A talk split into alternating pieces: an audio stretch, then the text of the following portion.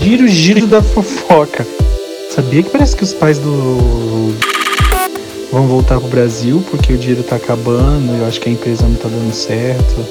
E é isso, a riqueza acaba. Amiga, giro, giro da fofoca. Você viu que postou uma foto com. Ai, que ódio. Passei mal. Eu dei uma desmaiada breve. Gostaria do seu parecer.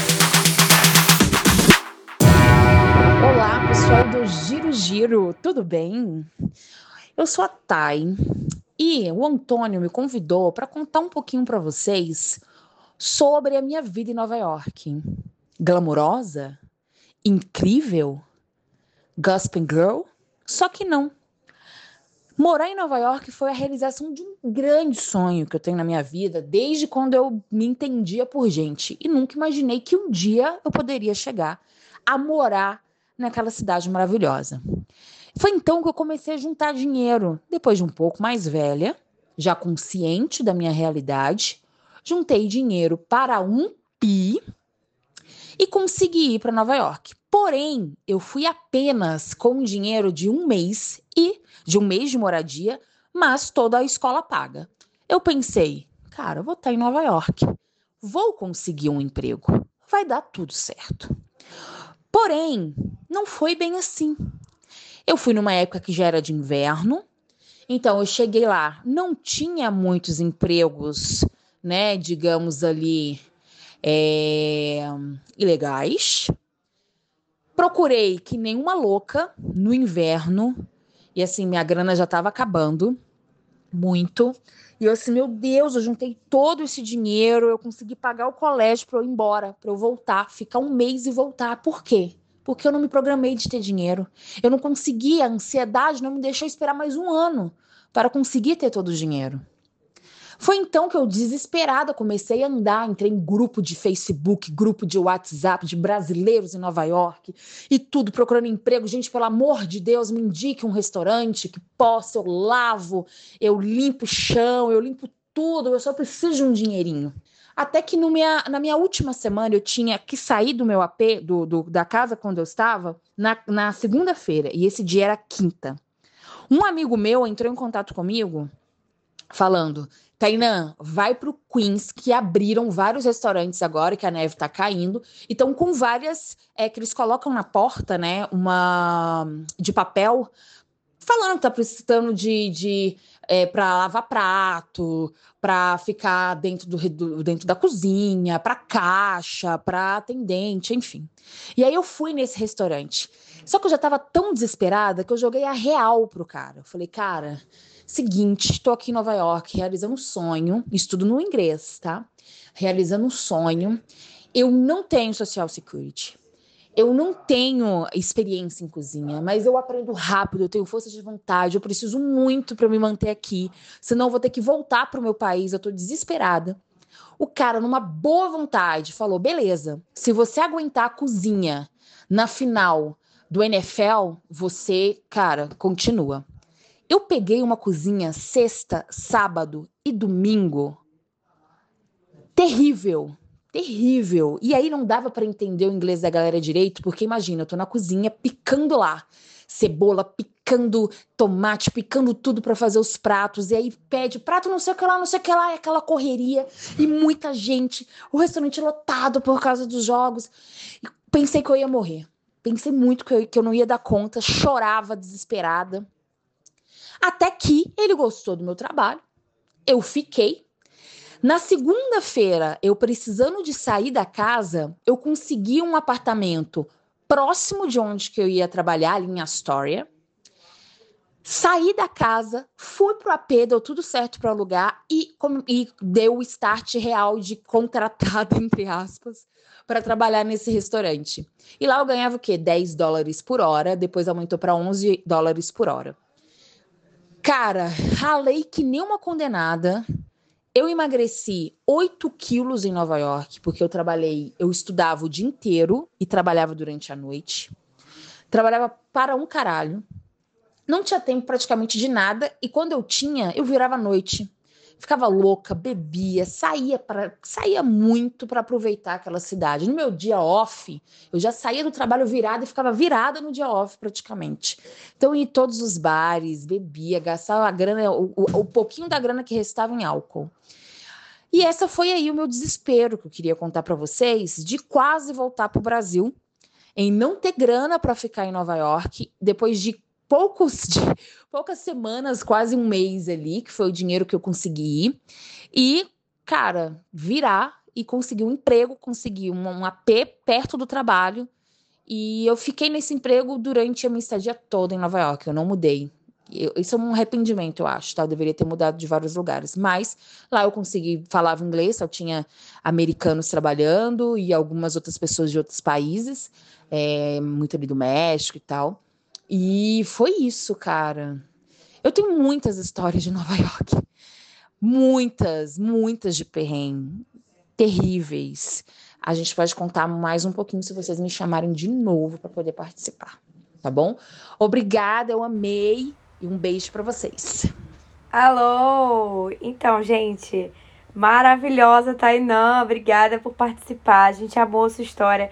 Não, gente, não vai ser um monólogo da Tainã. Pode parecer que sim, mas não vai, tá? Queria dizer para vocês que esse é só um dos conteúdos que a gente trouxe aqui hoje. O que vai rolar é que. O que, que a gente fez? A gente tá no. Esse é o nosso último episódio da temporada. Então, a gente resolveu pegar o tema que foi. que a gente começou, né? Pra fechar com chave de ouro, né? Fazer um Morando Fora do Brasil, parte 2. Mas a gente quer o quê? A gente quer os nossos ouvintes participando porque realmente trazer uma realidade que para cada um é diferente. Eu acho que essa é a coisa mais legal desse episódio, é que cada um tem uma visão dessa vida louca que é morar longe da nossa família e longe de onde a gente foi criado. Então, estamos aqui eu e Sim. Antônio. E a Taina não tá aqui com a gente ao vivo, tá? Ela só gravou esse mini podcast da vida dela pra gente. Ai, gente, foi uma loucura. A gente recebeu um. Só deixando bem claro aqui, a gente recebeu muito áudio, muito áudio. Estamos muito famosos. E a gente não vai conseguir rodar todos, né? Porque senão esse programa vai ter 5 horas de duração e ninguém vai ouvir. Mas a gente vai tentar rodar o máximo possível. É, contando a história da, da Tainã, que ela já chegou em Nova York passando perrengue. A Bruna também já chegou em Nova York passando perrengue. Lá no aeroporto, antes mesmo de embarcar. Conta um pouco, Bruna, como foi essa loucura. Ai, cara, foi muito perrengue. Eu. Ai, deu uma merda no meu documento que eu tava entrando. Eu cheguei antes da hora que eu podia entrar. Fiquei duas horas lá tentando explicar que focinho de porco não era tomada, entendeu? E já cheguei nessa grande agonia e ansiedade. Mas depois deu mais merda ainda, na real, porque eu gastei um dinheiro que eu não precisava, que não era, não era o, não era que eu não precisava, né? Era um dinheiro que eu não tava contando que eu ia gastar. Até, enfim, chegar na minha casinha e depois conseguir me organizar melhor. Foi, foi bem pesado. A gente tem uma. A Tainá, ela, ela repartiu o áudio dela em dois, né? O grande áudio da Tainá. E a gente vai ouvir aqui a parte 2, que ela mandou outro. Vamos lá. Ai, Antônio, posso mandar um adendo? Eu queria contar a parte em que eu voltava do trabalho cansada, detonada, com o pé cheio de bolha, chorando.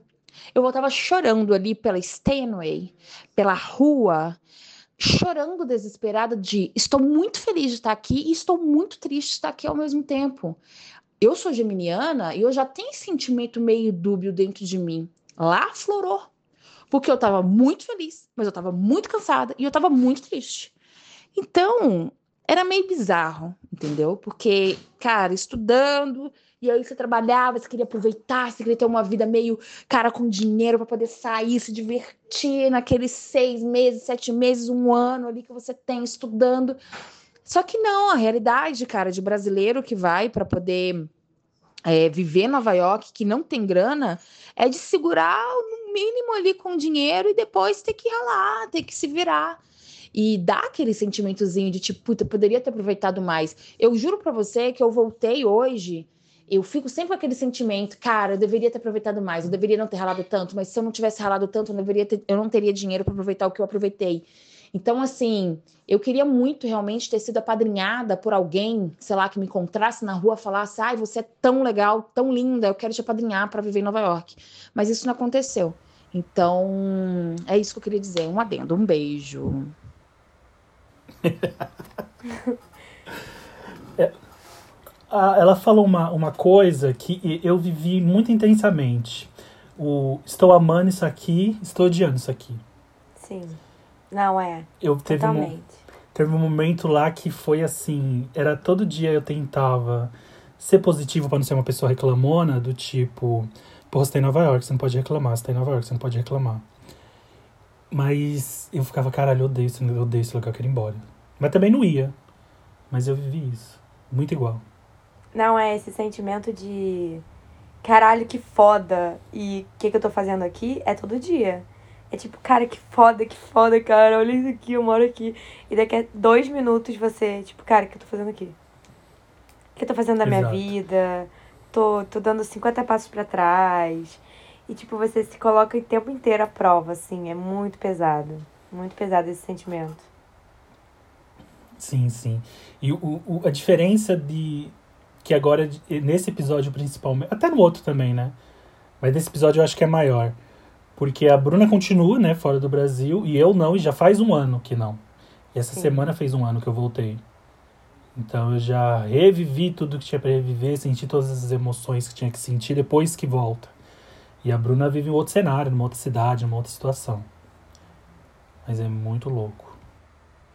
É, eu acho que uma coisa que é muito importante de dizer para não desanimar e nem cagar a experiência e nem ficar só reclamando, né? Porque se eu ainda tô aqui, tem alguma coisa de bom, né? É, é tipo assim, as coisas demoram, gente, para se organizar. As coisas demoram muito para organizar. Então, apesar de eu achar que é muito válido você fazer um work experience, você vir fazer um um período assim de estudo e voltar, um período mais curto, né? Porque vão fazer dois anos que eu tô aqui. Então, se você colocar na sua cabeça que você vai ficar um período mais curto, que é ótimo, que vai fazer você crescer pra caramba, você tem que entender que esse período vai ser turbulento. As coisas demoram para se organizar. A cultura é muito diferente, apesar de mesmo que você venha muito preparado, que você tenha um inglês incrível, você vai se sentir desorganizado dentro de você. E é tipo, não é só externo, entendeu?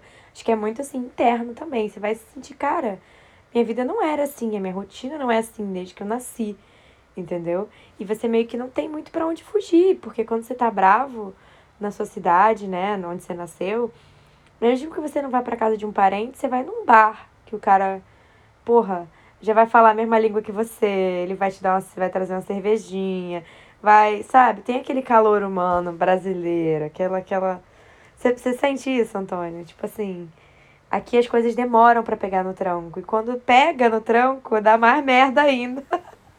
é sim, sim, demora. Demora. Exa exa exatamente isso. É, tem que ter muita paciência. Ainda mais se a gente é, fica comparando.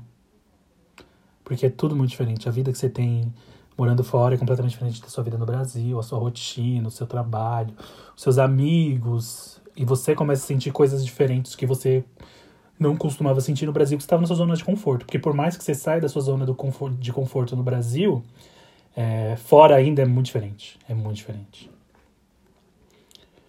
A gente tem outro áudio aqui, vamos ouvi-lo. Então, para mim, morar fora é você literalmente começar do zero. Você vai para um lugar sem network, ninguém te conhece, ninguém conhece a sua faculdade, ninguém é, sabe a sua procedência. Você tem que se reconstruir do zero e, e esse processo de reconstrução vai te fazer quebrar muito a cara. Então é muito normal. No início você tem que ser muito, muito resiliente, porque você vai levar muita porrada na cara, muito BO, é você, é todo um processo de adaptação que eu achava que ia durar um, dois meses, e para mim eu acho que minha adaptação, assim, Durou, foi um processo de seis meses, tomando muito na cara, até que finalmente a gente consegue fazer as coisas darem um pouco mais certo e vai entendendo como é que funciona, vai fazendo nossas conexões, nossos amigos, que acabam se tornando nossa família também. E, e tem que ter muita garra, muita força de vontade, muita resiliência. Mas se você tem, eu acredito que você consiga fazer dar certo mesmo começando do zero. Mas até lá, meu filho, é muita porrada na cara. Todo tipo de problema que você possa imaginar, você vai passar, você vai ter, você vai chorar, você vai se esperar, você vai precisar voltar para casa 300 mil vezes. Mas se você seguir forte, firme e forte, eu acho que é muito recompensador. Olha, foi bem. O final foi bem positivo, né? Então, gente, essa é a Malha, minha roommate. Ela é. Ela é bem positiva para tudo, assim, no geral. Ela é uma pessoa que sempre vê o copo meio cheio. Então, se ela tá falando que quebrou a cara seis meses, você pode acreditar que quebrou mesmo, viu? Ela. É, e, e é basicamente o que a gente tinha falado. Esse, essa questão dela de você começar do zero é, combina muito com o que eu falei, que vai demorar a se organizar. É que, tipo, você vai realmente começar do zero. E aí você vai criando seus laços, suas conexões. E é muito por aí, cara. O que, que você acha, Antônio? Sentiu essa, essa, esse chacoalhão nos seus primeiros seis meses? Senti, senti. Eu ainda comigo rolou, porque eu demorei para me sentir em casa, porque eu demorei para encontrar uma casa que eu me sentisse em casa. E a, você mesmo sempre me falava que por mais que você pague caro, eu lembro desse seu discurso assim, muito claro. Por mais que às vezes você pode pagar caro numa casa e você vai quase o salário inteiro no aluguel, a melhor coisa é depois de um dia muito cansativo, você chegar na sua casa e se sentir em casa. Porque eu lembro que você tinha essa sensação morando no Brooklyn, etc. E eu só fui ter essa sensação é, no ano que eu fui embora. Que eu só vivi na casa, que eu me senti em casa cinco meses, porque logo chegou a pandemia e fez eu voltar para o Brasil. Então eu passei mais de um ano morando em lugares que eu não me senti em casa. E é muito difícil quando você não se sente em casa. Deixa, é. deixa tudo mais difícil. Deixa tudo mais difícil, porque você tá cansado e aí você chega e você tem novos problemas na sua casa. E acho que eu sempre falei, é muito, eu lembro muito desse discurso que eu fazia para Antônio, eu falava, cara, você não tem um minuto de refúgio, você não tem um minuto de paz, entendeu? Porque realmente é, é isso, assim, você chega em casa e tem outras batalhas, novas batalhas. Não é como se você conseguisse deitar a cabeça no travesseiro e, tipo, já tá quase. E, e o ritmo que a gente trabalhava era, tipo, você já chega em casa quase na hora de você dormir para trabalhar de novo no dia seguinte. Não tem muito além disso, né? E tudo bem que a gente tenta viver um slow um slow living, né? Tá todo mundo nessa vibe, nessa moda agora de viver com menos para ter mais qualidade de vida, mas assim, quando você vem morar fora, eu vou dizer para vocês aqui já, tira isso da sua cabeça, pelo menos no começo, até organizar tudo, você vai ter uma vida basicamente para se estruturar, que é a vida da maior parte da população em qualquer lugar do mundo, né? A pessoa vive ali para ir trabalhar e volta já quase na hora de voltar para trabalhar de novo. então, é basicamente isso, assim, no, no mais profundo, assim, privilégio que eu sei que a gente tem, Antônio, a gente tem que reconhecer que viver fora é a vida de qualquer pessoa em qualquer lugar do mundo que não tem, sabe, mãe e pai para pagar conta. Sim. Foda, né? Exatamente. É, é você ser sua mãe, seu pai, seu patrão seu coach, seu psicólogo, e você por você. Vai ter um áudio que vai falar disso, é muito bom. vamos para mais um áudio aqui da nossa querida audiência. Bom, vamos lá. Eu fui ao pé numa cidadezinha da Dinamarca chamada Nulholm. Até hoje eu não consigo falar o nome da palavra direito. É uma cidadezinha do interior. E eu já começo falando que para mim o mais difícil foi o idioma, porque eu não falava uma pica de dinamarquês. Até tentei, mas assim, você bota a língua para um lado é uma palavra, você bota a língua para outro já é outra palavra. Falei, gente, não dá. Vamos no inglês básico. Então, às vezes eu tava numa situações que eu não entendia porra nenhuma que estavam falando. É... Outra coisa difícil, ah, além da saudade da família, que eu sofri bastante no Natal, foi muito triste passar o Natal longe da minha família, foi o mais difícil. E outra, neve. Eu odiei neve, odeio neve. Tomei altos rolas. Nossa, teve uma vez que eu. Enfim, várias histórias. Eu fui engatinhando porque eu tava com medo de. que virou meio que uma pista de patinação e eu fiquei com medo de cair. Aí eu fui engatinhando um pedaço assim de, de, de, de, de rua. Enfim, mas aí tem coisas boas. Você vive as estações do ano muito certinhas. Tipo assim, verão é verão, primavera tem as flores, outono é sempre igual, as folhas caindo. Então, tipo assim, é bem legal isso. Ah, fora as pessoas que eu conheci, conheci pessoas de países, é, por exemplo, do leste europeu, sabe? Pessoas muito fodas, cenários. Foi a melhor experiência da minha vida, assim. Tem altos e baixos, como tudo na vida, mas foi incrível. Eita, a Bárbara falou um ponto que eu queria perguntar para a Bruna que vive ainda essa situação. Como é a saudade da família? Cara, calma, antes disso, como assim? Ela engatinhou na neve, mano. Você tinha que ter feito isso para não quebrar o pé, meu, em Nova York. Não, então, mas comigo aconteceu parecido. Porque, por exemplo, eu, eu torci meu tornozelo na neve também em Nova York. Eu tava fazendo delivery e torci o tornozelo. Quando eu caí, é, eu não conseguia levantar. E aí eu olhei e não tinha ninguém na rua, e a neve caindo, a neve caindo. E eu olhando pro lado, tentando levantar, e eu não conseguia levantar porque eu não conseguia mover minha perna, e a neve caindo, a neve caindo. Eu falei, pronto, eu vou morrer. Eu vou morrer aqui. Porque a neve vai me cobrir, eu vou morrer congelado. Esse é o meu fim. Esse vai ser o meu fim. Eu virei um boneco de neve. Exato. E aí eu consegui levantar e fui pulando de um pé só na neve até o lugar que a gente trabalhava. Foi tudo. Bizarro, cara. Não, mas é porque eu amei esse depoimento dela, principalmente porque ela foi para um lugar que não é os Estados Unidos, a gente fica aqui super, né? Falando Estados Unidos, Estados Unidos, Estados Unidos, mas assim, gente, não é o único lugar do mundo, tá? Vai se aventurar em outro lugar, que seja até mais fácil de conseguir um visto, vai ser feliz, vai aprender outras coisas, ver outras pessoas. Essa América é uma bandida, tá? E aí vamos tocar no vão saudade. Eu quis enrolar um pouco porque é um pouco de gatilho, né? Ainda tô meio longe. E aí a nossa família começa a ter. Começa a passar por situações que são difíceis pra caralho e você se vê longe. Você se vê meio. Não é inútil a palavra. Porque ao mesmo tempo é totalmente o contrário. Você é muito requisitado. As pessoas querem que você esteja lá, querem que você participe das coisas. Então é um misto de culpa por não participar e não conseguir estar tá perto e dar o suporte que as pessoas precisam, com uma sensação de tipo, essas pessoas não precisam de mim, a vida delas continuou. Continua, entendeu? O tempo todo. E a minha também, eu tenho que construir minha vida. Essa questão com os familiares, e principalmente com pessoas mais velhas, assim. É, eu tenho muito essa coisa dúbia, né? Eu sou 100% agarrada com meus avós. Quem me conhece um pouquinho sabe disso. Eu viajei pra caralho com eles a vida inteira.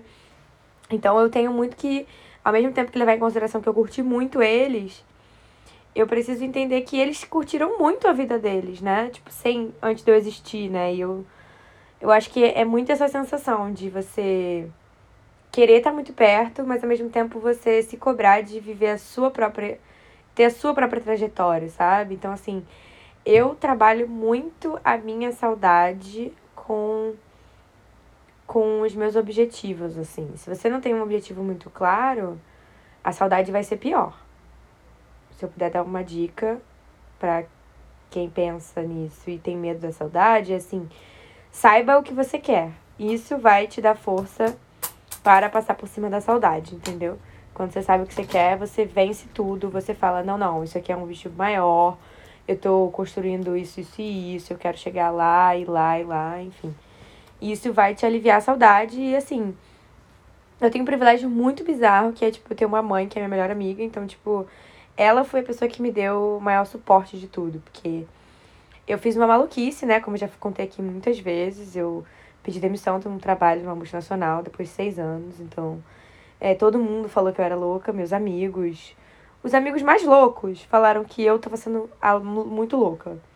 Então a única pessoa que me, me apoiou foi a que via o quanto eu tava triste e quanto aquele estilo de vida não tava mais funcionando para mim. que era um trabalho de 9 às 6, que nunca acabava às 6, que só acabava 10 da noite. E que era uma coisa muito, tipo. Ao mesmo tempo que eu tava perto, eu não tava mais lá. Isso é muito uma experiência minha, mas eu queria passar isso para as pessoas, porque às vezes você tá vivendo uma vida no automático, achando que você tá perto de quem você ama, e na real você não tá ali. Você tá com a cabeça longe, entendeu? Então eu vejo que hoje eu consigo ser mais eu em relação a todo mundo. Eu consigo, apesar de estar longe, às vezes eu dou mais atenção do que quando eu tava perto, sabe? Você consegue ser mais presente agora que você está ausente, né? Tipo isso. Em muitas situações eu me vejo mais presente agora do que antes. Legal. Vamos para mais um áudio, porque a saudade para mim sempre foi tranquila, não deu. Eu não. Eu chore... Ok, que eu chorei 19 estações no Natal, eu fui passar o Natal na casa da Bruna. E aí eu recebi uma mensagem da minha irmã falando assim: queria que você estivesse aqui. E aí faltava 19 estações para chegar na casa da Bruna, eu chorei às 19, mas eu lidava bem com a saudade no geral. É, eu não lidava bem com a saudade, por isso que ele passou a bola para mim. E o Natal é. É tipo, depois do meu aniversário. Acho que o Natal e o meu aniversário são empatados, assim, tipo, as datas mais importantes para mim. O Natal na minha família sempre foi casa cheia, tipo, um monte de coisa para fazer. Então eu tratei de, de inventar um Natal muito para as pessoas se sentirem em casa, assim, sabe? Porque o Natal para mim é a pior época, assim, de homesick. É época que eu me sinto sozinha, abandonada. Eu sou muito dramática, né? Como todos já sabem. Então, o Natal é foda. É, a gente tem um áudio aqui da, da nossa grande cozinheira do Natal, que ela vai falar um pouco pra gente daqui a pouco. É, sim, vamos chegar nela lá, da nossa patrocinadora oficial, Camila Bolsas. Mas agora ainda não é o áudio dela, não. Cara, ter me mudado pra cá foi com certeza a melhor coisa que aconteceu na minha vida as coisas que eu aprendi aqui, as pessoas que eu conheci aqui, com certeza me tornaram uma pessoa melhor depois disso. Hoje em dia eu me sinto melhor, mais evoluído do que a pessoa que eu era quando eu cheguei aqui, tá ligado? Então, isso aí é a principal coisa para mim. Eu sou muito feliz aqui, aprendi muita coisa lógico, muita saudade do Rio, muita saudade da minha família, muita saudade de vários amigos que estão lá. Mas a parte boa com certeza supera essa parte ruim, com certeza absoluta. Então, isso aí é o principal para mim. Hoje em dia eu sou muito feliz aqui e aprendo muita coisa aqui todos os dias. Então, isso não tem preço. Ele falou uma coisa interessante. A pessoa que a gente se torna. Que pessoa que você se tornou, Bruna? Sim, Renan. Ele só vê as coisas boas, né? Tá solteiro, tá solteiro. Meninas, tá solteiro. Manda um direct aqui. Quem achou essa voz de locutor bem sexy, eu posso apresentá-la para vocês. Eita, que mais uma pergunta de gatilho, hein? Eu me tornei uma grande piranha. Brincadeira, sempre fui. Eu me tornei. Pelo incrível que pareça, eu não era muito sonhadora. Eu não. E eu sempre fui uma pessoa muito planejada para tudo. Então, se eu puder definir em poucas palavras o que eu me tornei, o que seria impossível, mas eu vou tentar, é que eu agora sou uma mulher muito mais sonhadora e mais menos planejada, porém mais segura nas minhas ações. Eu me tornei uma pessoa muito mais segura, porque eu, eu sei que agora, por maior merda que tenha dado, eu vou sei que eu vou dar um jeito. Então eu me tornei uma pessoa mais segura e mais sonhadora. Eu fico viajando agora e antes eu não me, não me, não me permitia, sabe? Acho que quando a gente tá na, na rotina, a gente não se permite, né? Viajar tanto. Mas o que eu queria pontuar é que esse cara, esse Renan, ele é muito positivo, né? Vocês podem ver que ele não falou mal de nada, praticamente. Ele só falou da saudade do Brasil. Isso é porque ele tem menos perrengue, mais dinheiro, mais organização? Não, tá? Ele passa tanto perrengue quanto todos nós. É só que ele tem uma perspectiva muito positiva de tudo, entendeu? Então, assim, lembrando sempre, Óbvio que a experiência de cada um vai ser diferente. A gente começou falando disso, né? E é por isso que a gente trouxe outras opiniões, que não adianta só eu e Antônio ficarmos falando sobre isso. Mas assim, eu acho que a nossa perspectiva muda. Então, se eu puder fazer mais um adendo da pessoa que eu me tornei, eu estou aprendendo ainda, né, a ver até as coisas ruins de um lado positivo. Você teve isso, Antônio? Não, não deu tempo. eu só vi o lado positivo e o lado negativo. Sinceridade máxima. É. Não, é porque às vezes quando eu falo, as pessoas acham que eu não gostei, mas eu amei, foi a melhor coisa que eu fiz na minha vida. Mas. É, para mim, muitos momentos foram muito difíceis, muitos momentos, muitos, muitos, muitos. Então, a parte que foi muito difícil, quase, digo quase, não ultrapassou, mas quase ultrapassou a positiva. Mas eu também acho que eu tive muita culpa nisso, porque o que mais me pega, sendo virginiano como eu sou, é trabalho. E eu trabalhei muito tempo num lugar que eu não gostava. E o que eu poderia ter feito? ter saído. Mas por que eu não saí? Não sei. Então eu também, eu também sei que eu tenho minha super parcela de culpa. Então eu fiquei em Nova York um ano e cinco meses. Oito meses desse um ano e cinco meses, eu passei trabalhando numa coisa que eu odiava. É, num lugar que eu não gostava. Então foram oito meses de muito estou amando, estou odiando, estou amando, estou odiando, estou amando, estou odiando, estou odiando, estou odiando, estou odiando. Opa, amei. Odiei, odiei, odiei, opa, amei. E depois foi só amor quando eu mudei de trabalho, etc. Mas eu sei que eu tive essa parcela porque eu demorei muito para mudar. Mas aí quando eu comecei a amar, falei, meu Deus, eu amo mesmo esse lugar. Eu tinha esquecido como eu amo. Aí chegou a pandemia e fudeu com tudo. Vamos para mais um áudio aqui. Oi, gente. Então, morar fora pra mim, velho, foi uma aventura muito louca. Muito louca mesmo, mas ao mesmo tempo foi muito enriquecedora porque me permitiu viver coisas que eu nunca imaginei que queria viver, trabalhar em coisas que eu nunca imaginei que iria trabalhar. E é o que eu sempre digo, quem tiver oportunidade de poder morar fora, de poder viajar, cara, vá, viaje, vá conhecer o mundo. Porque você tem que sair da sua zona de conforto, você tem que se abrir para novas experiências. E morar nos Estados Unidos foi literalmente isso, foi me abrir para novas experiências, porque eu cheguei lá eu falei, meu Deus do céu, o que, que eu tô fazendo aqui? Num país onde não falava minha língua, não conhecia ninguém e fui me virando.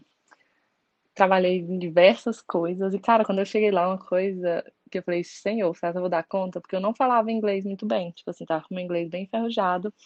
E, gente, eu trabalhei como atendente em um café, em uma cafeteria. E, cara, eu não falava inglês direito. Só que eu falei, bicho, eu tô aqui, eu tenho que ganhar dinheiro, porque lá o país capitalista você fica dinheiro, dinheiro, dinheiro, dinheiro, dólar, dólar, dólar, e você se vira. Então eu acho que é uma experiência muito válida, muito enriquecedora, mas não é fácil. Bem, não vá pensando que é fácil, porque é muito difícil, tudo é muito difícil.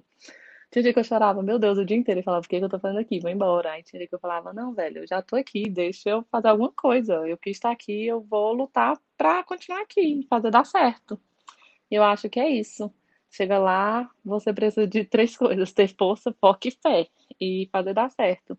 E acaba que você acaba conhecendo muita gente legal, viajando. Os Estados Unidos é muito legal para viajar. E você acaba fazendo amizade, vai se acostumando, e aos poucos o inglês vai fluindo e a vida vai melhorando. E é isso, velho. Se joga. Se joga, velho. Amanda, familhinha, saudades. É, a Amanda, ela falou de uma coisa. Ah, Amanda incrível. Amo né? Amanda, Ai, amo Amanda. Amanda. Ela... ela não mostrou o quanto ela é incrível nesse áudio, porque ela é muito engraçada. E ela me tirou de várias fossas. Amanda, que é amiga de Antônio, morou com Antônio Nova York. Eu conheci a Amanda, Verdade. a Amanda passou o Natal com a gente. Foi muito engraçada a cena. Eu não lembro, eu nunca vou esquecer essa cena. A Amanda chegou to, toda envergonhada lá na situação. Chegou, derrubou um vinho. Ela tinha levado um vinho, toda fofa pro Natal. Na hora que ela chegou, Verdade, o vinho caiu. O vinho quebrou. quebrou. E era uma vez. Mas ela é muito alta astral. Ela falou que é difícil pra caralho, mas ela. Ela foi. Acho que foi generosa, assim. Porque assim, a Amanda é eu muito acho. cara. Você eu a conheci da maneira mais doida, porque, por exemplo, eu morei numa casa com paquistaneses porque eu pagava 600 dólares de aluguel num quarto, não era nem um quarto, era a sala da casa. Eles colocaram uma cortina na sala e fingiram que aquilo ali era um quarto. Falei assim, vamos fingir que isso aqui é um quarto, vai que alguém acredita. E eu acreditei. e aluguei. e aí eu tô lá, e eles tinham um problema, não sei se é um problema, tem uma questão de higiene que talvez seja cultural também, não sei. E a casa, e dentro da casa tinha uma senhora que tinha algum problema de saúde e sempre ficava alguém cuidando dessa senhora. Eu lembro de, de, dessa cena. Então a casa tinha problemas com, com, com cheiro muito ruim, a higiene era muito precária, e eu vivendo vários meses naquela casa, falando assim, gente, que casa doida. Mas como ela era barata, eu morava lá. Aí um belo dia é, eu fui tomar banho e tinha uma menina do lado daquela, daquela senhora no quarto. E, e cada vez era uma menina diferente. E de repente a menina falou em português. Eu fiz assim, quê? Você é brasileira? Ela fez assim, sou. Eu falei assim, você também? Eu falei, aham. Ela fez assim, minha tia também é. Eu fiz assim, quê? A senhora daqui é brasileira? Eu convivo com brasileiro há todos esses meses e não sabia. Ela falou, é. E ali eu conheci a Amanda. Uma pessoa incrível. Ela falou num ponto muito legal, que é do, do inglês. Que, por exemplo, o meu caso é completamente diferente da Bruna. Eu já eu fui, sabia falar hi e bye. A Bruna arrasava, falava muita coisa. Mas você sentiu diferença mesmo você já sabendo muito quando você chegou lá? Como que foi? Sim, eu acho que mesmo quando você acha que você sabe, na realidade você não sabe tanto. Porque é muito diferente você tá no Brasil e você saiu intermediário ali, fluente em inglês no Brasil, né? Você chegar aqui, você as pessoas falam em outro ritmo, as pessoas não querem saber se você vem de outro lugar.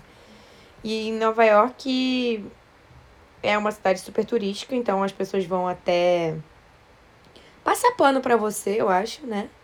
Porque mesmo em Nova York, eu fui para Nova York antes como turista, né? Você via que a pessoa que estava te atendendo tinha sotaque. Muitas vezes ela falava com você é, dando umas pausas, entendeu? Até o server, assim, tipo, a pessoa que tá te, te ajudando ali a pegar teu pedido, tipo o que a Amanda fazia. Isso é muito normal em Nova York. Eu senti mais ainda a diferença quando eu vim pra Califórnia. Tem muito brasileiro aqui, tá? Tem gente de outros lugares, mas não como Nova York. Aqui tem muito americano trabalhando nos lugares. Então, assim, às vezes eu não. Eu me sinto, sei lá, baixo nível pra pessoa que tá me atendendo, sabe? Sabe assim? Sabe assim? Fico com medo de pronunciar errado. E olha que loucura, porque eu vejo o inglês da Bruna, eu fico assim, caralho. Eu vejo os stories da Bruna com aquela criança, eu fico assim. Essa garota fala, essa aí é minha faladora, minha, minha Então, mas então, acho que esse trabalho meu com a criança também tá me ajudando muito, porque eu falo inglês com ele o dia inteiro. E criança também tá aprendendo. Só que ao mesmo tempo que ele tá aprendendo, a pronúncia dele é muito boa. Então ele já fala as coisas, sabe? Numa pronúncia de inglês. E eu ainda fico com umas palavras meio que tentando entender se o A vai ter som de A ou se vai ter som de E, entendeu? Sim, Isso sim. que é foda, assim. Eu acho muito. eu- Sabe o que eu acho muito louco? Que eu queria, eu queria uma, um, um- alguém me, me mostrasse a fita de como foi eu quando eu cheguei na imigração. Porque você tem que falar inglês, nesse primeiro momento você já tem que falar inglês. E aí eu já fui falando assim, que, como eu falei? Eles me entenderam? Como ela deixou eu entrar? Foi uma loucura. Eu lembro quando eu entrei, ela chegou e falou assim: O que você veio fazer aqui? Eu falei: Eu vim estudar quatro meses. Aí eu peguei a carta da escola. Eu falei: Você quer ver a carta da escola? Eu tremia muito. E ela falou assim: Por que você tá tremendo? Eu falei: Porque eu tô nervoso. Ela: Por que você tá nervoso? Eu falei: Porque eu nunca fiz isso na minha vida. Aí ela deu risada e falou: Welcome to New York. Tudo isso em inglês. Com o inglês que eu cheguei, o inglês que eu cheguei não existia. Eu falei assim: Gente, eu tive um diálogo ali, ó. E ela entendeu e eu entendi. Foi isso que aconteceu. Ou pode ter, ou pode ter, não ter acontecido nada disso, né? eu acho que eu entendi isso. Não é? Pode ter sido Ela pode ter falado outra papo. coisa. Exato. E eu, pra mim é isso. Eu acredito que eu falei isso. Não foi essa doideira. Muito bom. Muito bom. Meu inglês era no nível, É, eu não- lembro. Meu primeiro dia, eu fui no Dunkin', Dunkin' Donuts, né? É o nome do negócio do Donuts, não é? Aí eu cheguei, Eu o primeiro história, dia, assim, vai. acabei de chegar. Falei, ai, tem um Donuts ali, vou comer meu primeiro Donuts. Aí eu apontei só, praticamente eu não falei. Falei assim, aquele, aquele, aquele, aquele. Ela deu. Aí quando eu cheguei no caixa, a menina virou e falou assim, anything else? eu vou saber o que é anything else, gente. Não sei, acabei de chegar. Aí eu, como eu não sabia, eu falei, vou meter um yes. Aí eu falei, yes. Aí ela ficou olhando pra minha cara. Ela falou, what? Aí eu fiquei, what o que, moça? What, what? Aí ela falou, anything else? Eu falei, yes.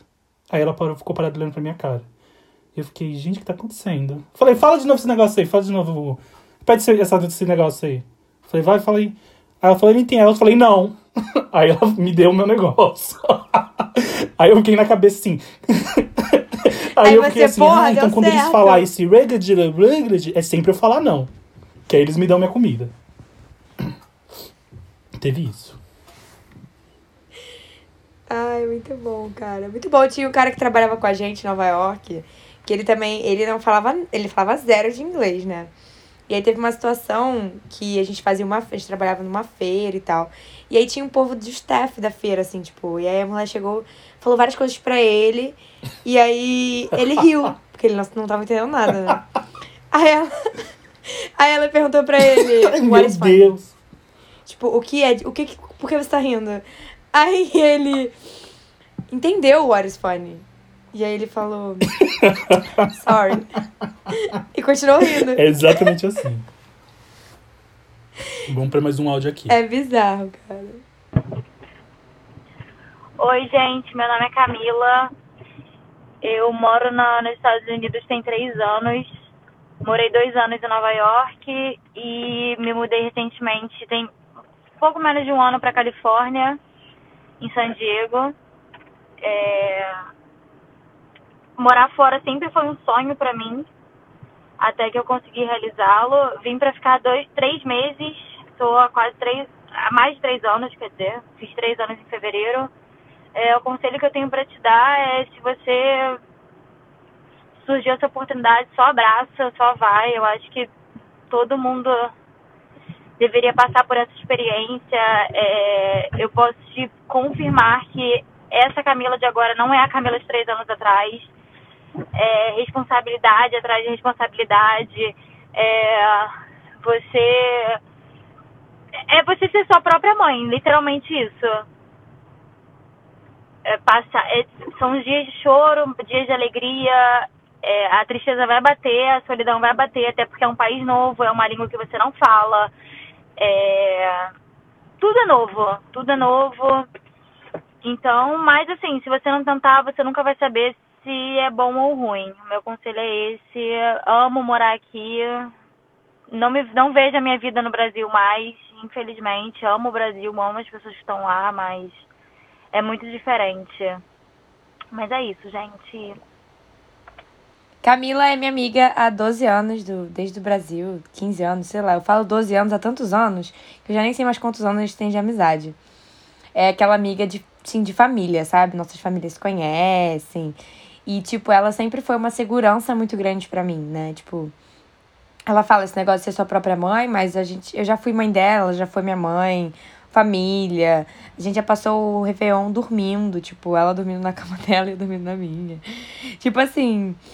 E é exatamente isso que ela falou. Você tem a responsa essa questão de responsabilidade atrás de responsabilidade é, é porrada atrás de porrada, né? E é bem por aí, né? Não tem muito. Não tem nem muito pra onde fugir, né? É, é Sim, isso. sim. Você tem que enfrentar. Eu lembro quando, quando eu falava isso sobre você, por exemplo, que a Camila diz sobre ser sua própria mãe. Aí eu tenho uns amigos que moram sozinho aqui no Brasil. Eles ficam assim, ah, mas é igual morar sozinho no Brasil. Eu falei, não, não é. Não, não é. Definitivamente não é. Porque ainda aqui no Brasil, você pode pegar um metrô, um ônibus, um Uber, sei lá, e você vê sua mãe, você vê sua família, você vê seus amigos. Você trabalha naquilo que você provavelmente se formou, estudou, etc. Lá não. Então, quando a gente fala que tem que ser sua própria mãe, é, não é só, ah, é porque, ele, é porque essa galera provavelmente é uma galera que morava com a mãe. Não, não é sobre isso. É muito além. Total, total. É, não tinha pensado por esse ponto. É muito isso. Você não ter pra onde correr, meu filho. Exato. Quer comer feijão? Foda-se. Não dá pra ir na casa de ninguém comer feijão. Você nem conhece Exato. as pessoas em volta de você, tá ligado? É Sim. outra parada. Vamos para o próximo áudio. Vamos lá. O que dizer sobre morar em Nova York? Eu moro aqui há dois anos e é algo muito, muito especial assim na minha vida. É- Eu sempre quis sair do país e morar fora e ter essa experiência, essa imersão em culturas e, e Nova York te proporciona isso muito. É, porque é, um- é uma mistura de cultura, onde quer que você vá, você, você tem uma imersão assim em culturas não só aqui, né, americana, mas de qualquer outro lugar do mundo, né? Você tem contato assim com pessoas e, e com a cultura de outros países também aqui. Então, isso para mim é muito, é muito importante, é muito enriquecedor. Mas eu gostaria de falar também de um outro ponto que aqui acontece muito, que é como se fosse uma bola de neve, sabe? De imigrantes que chegaram aqui e conseguiram conquistar o seu espaço de alguma forma, né? E, e ter seu próprio negócio e, e que no passado foram explorados é, por outros imigrantes também. E, e continuam esse ciclo, sabe, de explorar novos imigrantes. E é incrível, sabe, porque se você passou por isso e você entende o quanto isso é ruim, né, é, de, de, certa forma, porque você continuar é, produzindo é, essa exploração, né? Mas, enfim é uma questão. É uma questão. Ela tocou num ponto polêmico. Que esse tema no primeiro episódio deu o que falar. total, cara, total. E mas eu acho que isso não é só para quem vem para os Estados Unidos não, tá? Vou trazer aqui uma situação. Meu chefe no Brasil, que é um cara que eu admiro muito, ele me inspira em diversas situações. Ele é foi um grande mentor para mim, sabe? é, ele era um cara que falava, eu, eu pedia, eu lutava pelo, por melhorias na minha vida, né? Dentro da empresa e, e de, de diversas formas. Eu trocava muita ideia com ele, até de coisas pessoais, entendeu? E ele falava, cara, você é muito nova, na sua idade.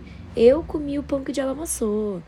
Então, assim, eu acho que as pessoas vêm com isso já, né? Acho que a gente tem que se esforçar e, e tentar ser mais empáticos no geral, entendeu? Porque eu acho que a gente vem com essa vingancinha. Ah, eu me fudi muito, então não vou te dar o um negócio mastigado, porque você precisa passar o que eu passei. Eu realmente acredito que a gente tem que passar por muitas coisas para evoluir. Sim. Com as e tem coisas que são pernas. inevitáveis, não, não tem o que fazer. Sim. Mas assim, é você dificultar, daí você é dificultar o processo de uma pessoa só para ela viver o que você viveu, não faz muito sentido, né? Mas eu, eu, eu ao mesmo tempo que eu condeno essa essa postura que é horrível, óbvio, eu tenho muito um perfil de tentar entender todos os lados, né? O Antônio até fica puto comigo às vezes, fala que eu tô passando pano. Sim. Mas eu tento muito entender os lados, o lado das pessoas, assim, porque eu, eu também penso, se eu tivesse vindo de um berço muito rico, se eu não tivesse passado por vários perrengues que eu passei na vida, que não foram muitos, porque eu sou uma grande privilegiada, mas assim, eu vejo pessoas que nasceram ricas e tiveram que sofrer menos situações, trabalhar em shopping e coisas do tipo, né? Ter, ter o dinheiro contado do lanche, essas coisas assim, né? Que é normal, né? Classe média, mas assim, é óbvio que vai ter gente que não passou por isso. E aí dá menos valor ao dinheiro. Então, eu entendo quando a pessoa te força a. Sabe? Ah, não, você tem que se fuder um pouquinho para entender do que eu tô falando. É um discurso soberbo pra caralho e que não é legal, mas assim, entra em muitos quesitos. Então, eu, eu tô, tô 100% concordo com a Carol, acho que você tem que. acho que se você já tá mais estabilizado, você tem que mais é que ajudar as pessoas pra elas não passarem o que você passou. Eu não fico. Vou dar tudo que eu puder pra pessoa, Antônio sabe, tudo que eu puder te ajudar, de, pô, vou dar minha roupa do corpo se você estiver pressando. Não vou ficar deixar você pelado até você ter dinheiro para comprar a sua, tá entendendo? Mas assim, eu tento muito entender esse tudo, né, na real. Sim, sim. Qual a sua opinião a respeito? Ah, eu não quero falar disso não, porque senão eu vou falar. sobre um tema que eu acho que é melhor não. Que a Bruna já sabe sobre o que é. Eu prefiro ah, não fala falar. de forma geral, não precisa ah. falar. Não precisa falar dessa coisa tá, específica. eu não quero perder o pequeno resto de carinho, que eu acho que eu já perdi muito com esse tema. É, sim, acho que acho que existem pessoas predispostas a fazer você sofrer pelo gostinho de você ter que passar por isso. eu, eu, eu não passei por isso, acho assim, consciente. Acho que quando eu passei não era consciente. Acho que fizeram na maldade. Acho que o cenário era aquele e a situação era aquela, e tipo, o que eu tenho pra te oferecer é isso. E é isso. É... Mas é muito difícil. É muito difícil. Eu só vou falar isso, senão eu vou falar alguma coisa que eu vou magoar. E eu não quero magoar ninguém nesse episódio. Ai, eu e eu já magoei muito na outra vez que a gente falou. Próximo áudio. Próximo, próximo áudio, áudio. Meu nome é Viviana Dias e eu moro em Nova York há mais ou menos cinco anos. A minha visão de morar fora, né, de acordo com a minha experiência pessoal, ela é bem cheia de altos e baixos. Às vezes eu gosto e às vezes eu não gosto absolutamente nada.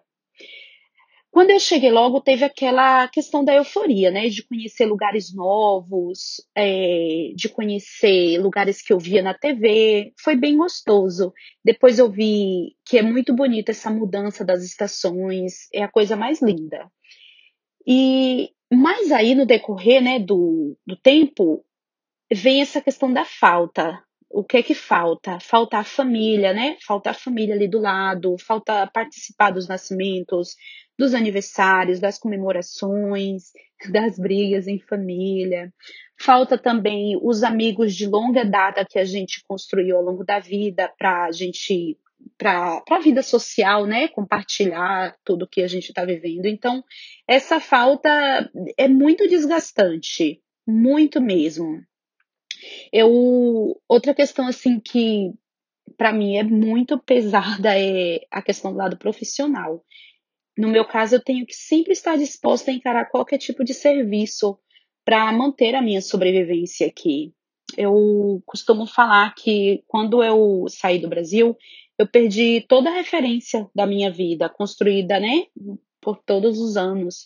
E eu tive que reconstruir isso em um país que eu não falava o idioma, que eu não conhecia pessoas.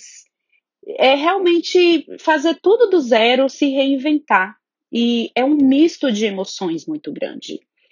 Eu particularmente não gosto de romantizar alguns desafios e perrengues que eu passo aqui, porque eu não, de acordo com a minha experiência, eu não quero alimentar uma falsa ilusão, né?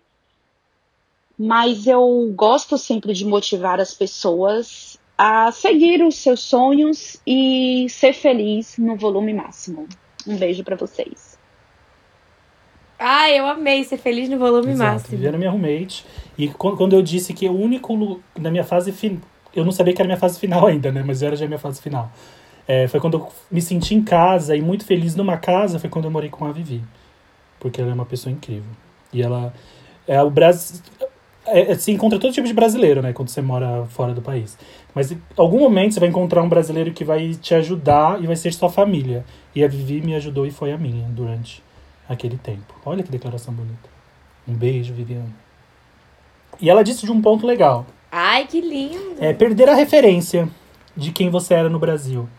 Como foi isso para você? Como é isso para você, na verdade, Bruna? Pra mim, você não fala essas coisas, né? Você só faz declaração de amor pra Vivi. Ó, eu quero parar esse episódio agora, que eu quero brigar. Obrigada, brincadeira. É, perder referência.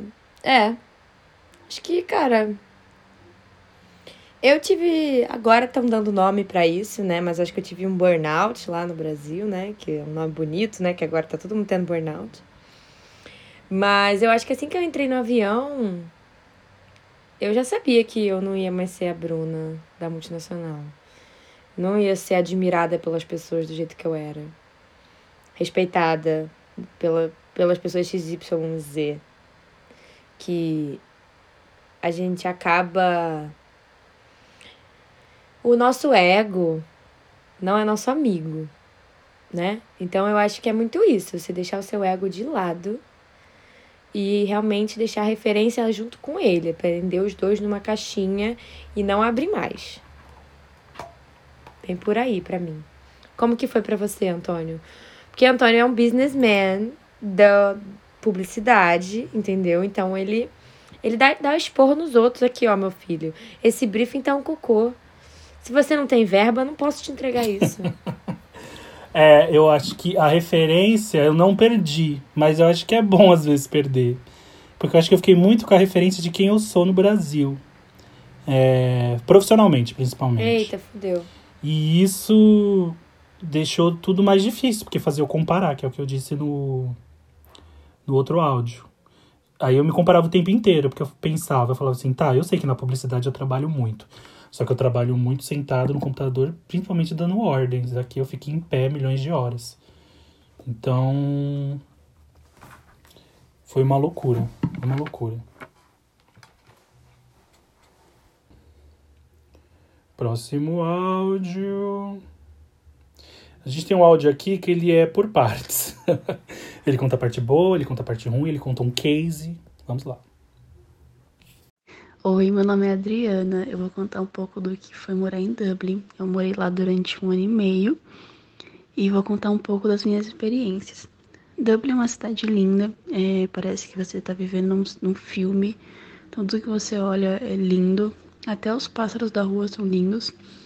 É, a, é a cidade que, que mais paga bem o valor hora. É, então, nessa parte eu não tenho que reclamar. É, já falei a parte boa, vou falar correndo a parte ruim. Parte ruim, você mora com pessoas que você não conhece, que tem é, culturas diferentes que a sua, e eu tô falando de brasileiros, porque o Brasil é muito grande, então tem pessoas que têm culturas diferentes que você, tem pessoas que são porcas, que fazem xixi na varanda dentro de uma garrafa plástica, que lavam a roupa com camisinha usada dentro da calça jeans, que deixa a roupa no varal durante quatro dias e reclama quando você esquece um, que não lava a louça e fica fedendo a casa toda durante um mês, que deixa a comida estragada na geladeira, que faz sexo no banheiro com o namoradinho. Você vai encontrar gente preconceituosa porque você é brasileiro, porque você não sabe falar direito inglês, porque as pessoas acham que você não sabe trabalhar porque você é mulher. É, porque você é nova, você. Então é bem difícil, assim. Tipo, onde eu vivi, era muito difícil arrumar emprego, principalmente dependendo da época, porque Dublin é uma cidade turística, então é, no verão é muito. Tem, brota gente assim do, do asfalto, mas no inverno escurece às três da tarde e não me parece o deserto do Saara. Só sai da rua mesmo quem trabalha, e geralmente é brasileiro. Temos aí uma super declaração da Adriana que morou em Dublin. E ela falou de, algumas, de alguns pontos que eu queria saber da Bruna. É, você sofreu preconceito? Que eu, eu, escuto bastante gente falando, ah, sofri preconceito por ser brasileiro, sofri preconceito disso, daquilo, não sei o que lá. Eu realmente, eu lembro de não ter sofrido nada, não, nesse sentido, de, sobre nada. É, você sofreu alguma coisa? Olha, eu já senti que os carinhos, assim, alguns americanos, te, te olham com um olhar, assim, meio de interesseira, entendeu? Nesse sentido, assim, sabe? Quem. Por que, que você acha que você vai sair comigo? Sabe? Tipo, um olhar meio superior, entendeu? Mas já senti assim, nesse sentido. E acho que um olhar soberbo também, quando você vai procurar um emprego e seu inglês não é perfeito. Essas coisas assim, eu acho que rola uma soberba, não é nem um preconceito, tipo de. Nunca passei por nenhuma situação que ninguém tenha me deixado. Me, faz, me feito sentir mal por ser brasileira, mas assim, eu acho que rola um olhar de tipo, eu sei mais do que você. Se coloca no seu lugar, entendeu? Esse aqui não é o seu país, isso rola. Não tanto porque eu moro em lugares que são. Tipo, Nova York era um lugar que tinha gente todo mundo. E San Diego é um lugar bem assim, good vibes. Mas assim, no Texas, eu senti que a galera é meio. Tipo, o que você tá fazendo aqui, cara? Tem um pessoal meio. Não vou nem falar palavras preconceituosas, mas é um pessoal.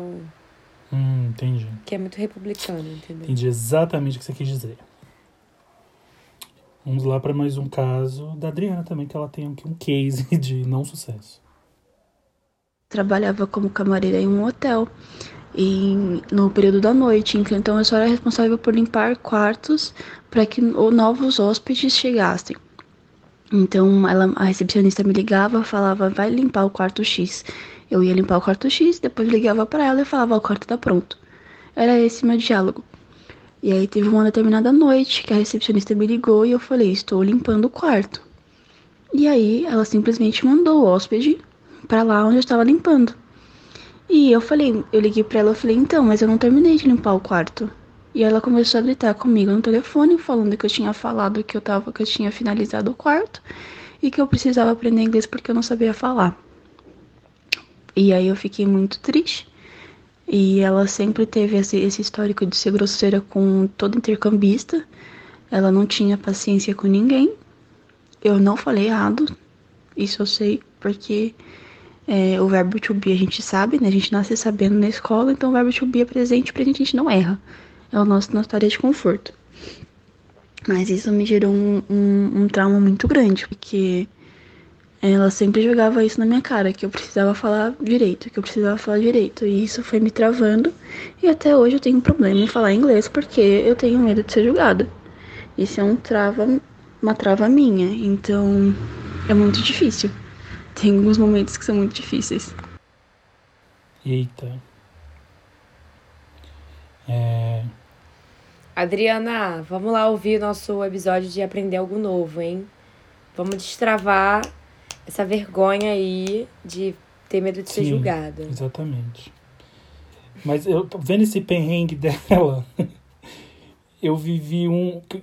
E aí também quero saber se você viveu uma coisa muito nova, assim, nesse sentido, que eu acredito que isso foi muito novo para ela. Mas um, um perrengue muito novo que eu vivi, muito assustador, era a pandemia já, já estava acontecendo o coronavírus, e eu estava fazendo delivery. Pra ganhar dinheiro, para ver se eu ia continuar lá, tava naquele dilema, vou embora, fico. E fui fazer delivery. E aí eu fazia delivery pelo metrô, com duas bolsas, assim, super pesadas, cheias de comida, para entregando nos lugares, assim, que eu tinha uma lista para entregar. Aí lembro que eu entrei numa estação e não tinha ninguém, só tava eu, sabe? Não tinha nem o carinha que fica lá na, na cabine. E aí chegou um cara que aparentemente parecia um morador de rua, não tenho certeza. E aí ele chegou e fez assim, e ficou olhando para mim, em pé, estava eu e ele, e eu tava sentado, a gente ficou se olhando. Falei, Ih... Aí ele pegou uma garrafinha de água e jogou no trilho do metrô.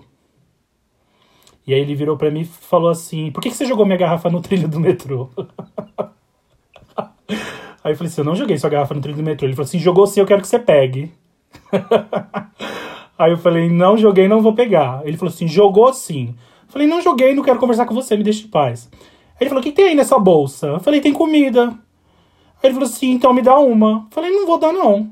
Ele falou assim, me dá uma sim. Eu falei, não vou dar não. Aí ele colocou a mão dentro da blusa, como se tivesse alguma coisa para pegar, sei lá, uma arma, uma faca, sei lá.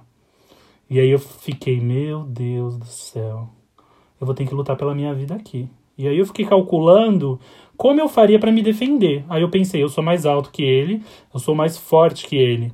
Eu vou jogar ele na linha do metrô, eu vou matar ele. E aí, no, no, por outro lado, eu pensei, Antônio, você vai matar uma pessoa. Mas aqui é vida na selva. É matar ou morrer. E aí eu me preparei. Eu juro que eu me preparei. Eu falei assim, na hora que ele vir, eu vou jogar ele na linha do metrô e vou matar ele. Mas ele não veio. Ele foi embora. E eu vivi essa loucura. Mas eu fiquei com muito medo. Ai, amei! Eu amo essa, essa tour, cara. E tinha mesmo uns homeless, né, que ficavam com faca. Não sei onde eles arrumavam faca. Lembra que teve Sim. um bafão no metrô um dia? Teve. Que a estação tava fechada eles porque eu tinha um homeless com uma faca, sei lá, querendo bater no menino, enfim. É, não, na pandemia, vários. Eu fui ameaçado de morte três vezes por eles. Porque eu imagino, né? A cidade estava vazia, eles não tinham como comer. Eles eram, eles pareciam muito mais do que eram, já que a cidade estava vazia. E aí eu passava com duas bolsas cheias de comida. Cheirosas, um me seguiu em cheirosas. É, eu lembro que o que me seguiu em Manhattan, eu falei assim, ah, a gente vai tomar no cu, já tô numa pandemia, já tô país, num país que não é meu, já tô fazendo delivery e agora eu tenho que lutar pela minha vida. é muito ah, trauma, fala sério. Não é, eu fiquei traumatizado, eu falei, ah, tomar no cu. Vamos para o nosso penúltimo áudio. Morar fora para mim é um ato de resiliência. É quando você descobre a força que você tem, uma força que vo nem você achava que teria. Você tem que lidar muitas vezes com a solidão.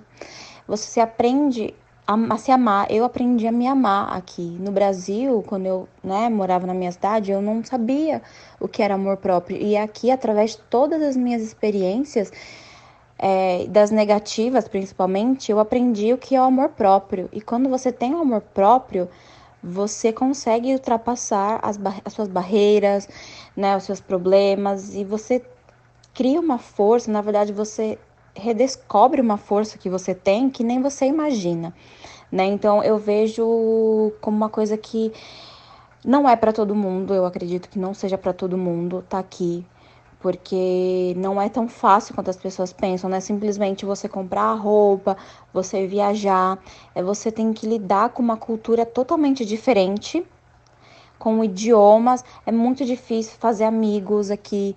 A gente pensa, ah, eu quero fugir de brasileiro.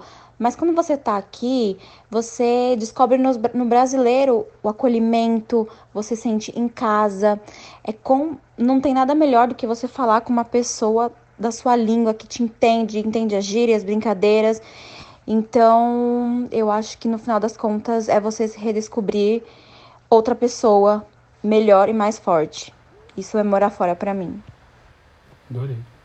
Ai, Beatriz, eu poderia ter feito esse áudio é, to, é totalmente eu, cara. Eu sempre tive problemas com autoestima e realmente vir pra cá me trouxe um boom, assim, sabe? Faz a gente descobrir que a gente é foda pra caralho. Você começa a olhar as coisas, as situações que você passa e ter orgulho de você. E realmente, essa questão dos brasileiros, que é uma coisa que o Antônio sempre briga comigo, porque eu só ando com brasileiro. É, mas é exatamente isso. Brasileiro tem o quê? Carinho, amor, swing. Swing é o que me pega. pra deixar claro aqui, eu não, eu não brigo que é pra ela não andar com o brasileiro. Eu falei pra ela não só pegar brasileiro. Esse é o ponto. Pra fazer um Mas sexo e o swing? Um sexo Faço espanhol. o que com swing? Um sexo em chinês. Um sexo em japonês. Que eu tenho bastante experiência nisso. Eu amo. Mas sim, a, a, a, a Beatriz ela falou uma coisa muito legal, que para mim também fez muito sentido. Aqui no Brasil, eu me sinto muito julgado em vários momentos da maneira que eu me visto. Ah, é um saco, assim. Eu saio pra ir ali quando eu tô muito arrumado, fica todo mundo me olhando, fica a gente ficar rindo, tem gente que fica apontando. Eu me, parece que eu sou um ET. Eu fico, gente, que galera doida. E lá era o oposto, as pessoas elas só paravam para me olhar ou para chamar minha atenção, era para me elogiar. Elas falavam assim: "Ah, adorei sua jaqueta, adorei seu estilo". E eu achei isso muito engraçado, que eu falava assim: "Meu Deus, as pessoas elas param o que elas estão fazendo para vir simplesmente elogiar". Que é um ponto muito muito legal que a galera de lá tem, que é um ponto muito ruim que a galera daqui não tem. Eles fazem o contrário. O que, que você pode gostar ou não, mas aí não precisa rir da pessoa, apontar para a pessoa e, e deixar a pessoa ver que você não está gostando. É, nesse ponto eu sou 100% americana, porque eu sou muito pela saco do Antônio. Primeira vez que eu vi ele todo montado, falei, gente, esse cara é demais. Ele é. Ele é foda, ele é fashionista, ele tá maravilhoso, ele é super estiloso. Todo mundo fala isso pra mim. Cara, o Antônio é super estiloso. O Antônio é tudo. Todo mundo fala, todo mundo que eu conheço fala isso. Todo mundo. Para, galera! Saco, com tímido. Fica nada, ele adora. É uma vadia. Eu amo. Falem mais. Me mandem, me mandem mensagem falando disso. Tô precisando, tô curtindo meio balada. Tá difícil pra mim. Tá nada, para com isso. Tá aí, maravilhoso. Tô te vendo aqui, ó, barbudo. Nossa, tá delícia, hein? Ursão. Vocês tinham que ver a besteira que ele tá fazendo agora. Enfim. Vamos aqui. Vamos pro nosso último áudio. Tá acabando, gente.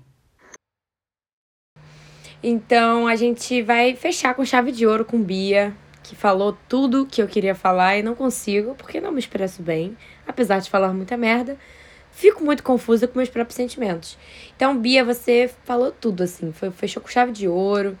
Queria agradecer a todos esses amigos que vieram aqui, é, estiveram dispostos a se expor, a colocar sentimentos para fora, a falar de coisas difíceis, coisas legais, falar de saudade, falar de trabalho, falar de coisas que não poderiam ser faladas, falar de tudo, né? Então, eu queria agradecer a todo Sim, mundo que gente. participou. Queria agradecer você que está ouvindo Muito até obrigado. agora. Thank queria you. agradecer essa primeira temporada Graças. de podcast que foi maravilhosa. Muito obrigada, Antônio, por estar aqui comigo. Muito obrigado. Esses 10 episódios. Então. Eu que agradeço, porque esse projeto nasceu na cabeça e no coração da Bruna. E eu sempre sou relutante. Sou chato, gente. Eu pareço legal, mas eu sou muito chato. A Bruna veio toda animada me convidando. E eu fiquei, ai, Bruna, não, não inventa não. Ela falou assim, vai, amiga. Eu falei, sai fora que eu vou ficar fazendo podcast, ficar falando. Ninguém vai ouvir, as pessoas vão ficar me xingando. Eu não quero. E aí ela insistiu e estamos aqui, ó, no episódio 10, terminando a primeira temporada. Então eu só agradeço a Bruna, a minha sócia, a minha diva, ao meu grande amor. Mas eu queria só finalizar com uma última pergunta que eu queria saber da Bruna, que é uma pergunta bem atual. Como é viver o início, o meio de uma pandemia e agora o fim dela, praticamente, nos Estados Unidos? A gente tá no começo do fim, né?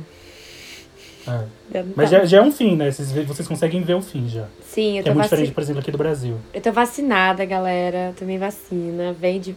Eu fiz muito V de vem vacina, então tô vacinada. Tô feliz. Eu acho que passei por muitas coisas bizarras que não imaginava, não planejava. Não sabia que tinha a força que tinha para passar. Assim como todo mundo, né? Mas. É eu acho que no fim eu só tenho coisas. É ruim falar isso, óbvio. Não é. Não faz sentido falar isso, na verdade. Porque perdemos muitas pessoas, foram muitas vidas, então. É, eu me coloco muito numa posição de. Isso aqui me ensinou muito, isso foi difícil, mas no fim das contas, para mim foi muito leve. E é isso que eu agradeço muito, assim. Foi. Tive problemas práticos, né? E uma coisa muito triste em relação à pandemia, falando aqui pessoalmente, não tô puxando saco, é porque muitos amigos meus, como o Antônio, tiveram que abrir mão. Não abrir mão, porque eu acho que nada acontece por acaso, né? Mas assim, tiveram que adiar um pouco o sonho, tiveram que ir embora. As circunstâncias não facilitaram os planos. Então, assim, Acho que a pandemia vai deixar marcas eternas na vida de todo mundo. Na minha, na do Antônio, na de gente que perdeu familiar e tal. E não, não quero comparar a dor de ninguém, pelo amor de Deus. Eu, eu sou muito grata por não ter perdido ninguém próximo para essa doença. E acho que é basicamente isso. Sou grata por ter saúde, pelos meus não terem sido atingidos com nada mais grave. E eu acho que eu aprendi mesmo que se a gente tiver saúde, o resto a gente corre atrás, entendeu? E que a vida vai levar a gente para onde tiver que levar mesmo. Legal. Balo. E você, então? Isso aí. Ah, comigo foi foi uma mega loucura, né? E por conta da pandemia eu voltei pro Brasil. Cheguei no momento que eu tinha 100 dólares na minha conta. Falei, gente, eu não tenho mais dinheiro, como pagar aluguel, como vou comer? Não vai dar. E aí eu voltei. E aí, para quem pergunta, como é voltar? Eu não sei como é voltar numa situação normal, do mundo normal. Não sei porque eu não vivi isso. Eu, eu, eu vivi a pior condição de voltar. Eu voltei para ficar dentro da minha casa, sem, sem ver ninguém, toda aquela loucura. Mas aí os dois primeiros meses foram muito difíceis. Eu não tinha vontade de fazer nada. Eu não aceitava, não estava tudo bem, minha cabeça estava uma merda, não tinha vontade de procurar emprego, nem de trabalhar, não tinha ânimo para começar a planejar minha vida no Brasil de novo, não tinha nenhum. Mas aí depois disso tudo mudou, eu é, voltei para terapia, aí as coisas começaram a melhorar. Por conta dos Estados Unidos eu trabalho numa puta agência de publicidade hoje em dia é, e, cons e consegui voltar a fazer planos é, aqui no Brasil. As pessoas também me perguntam muito se eu vou voltar. Não sei.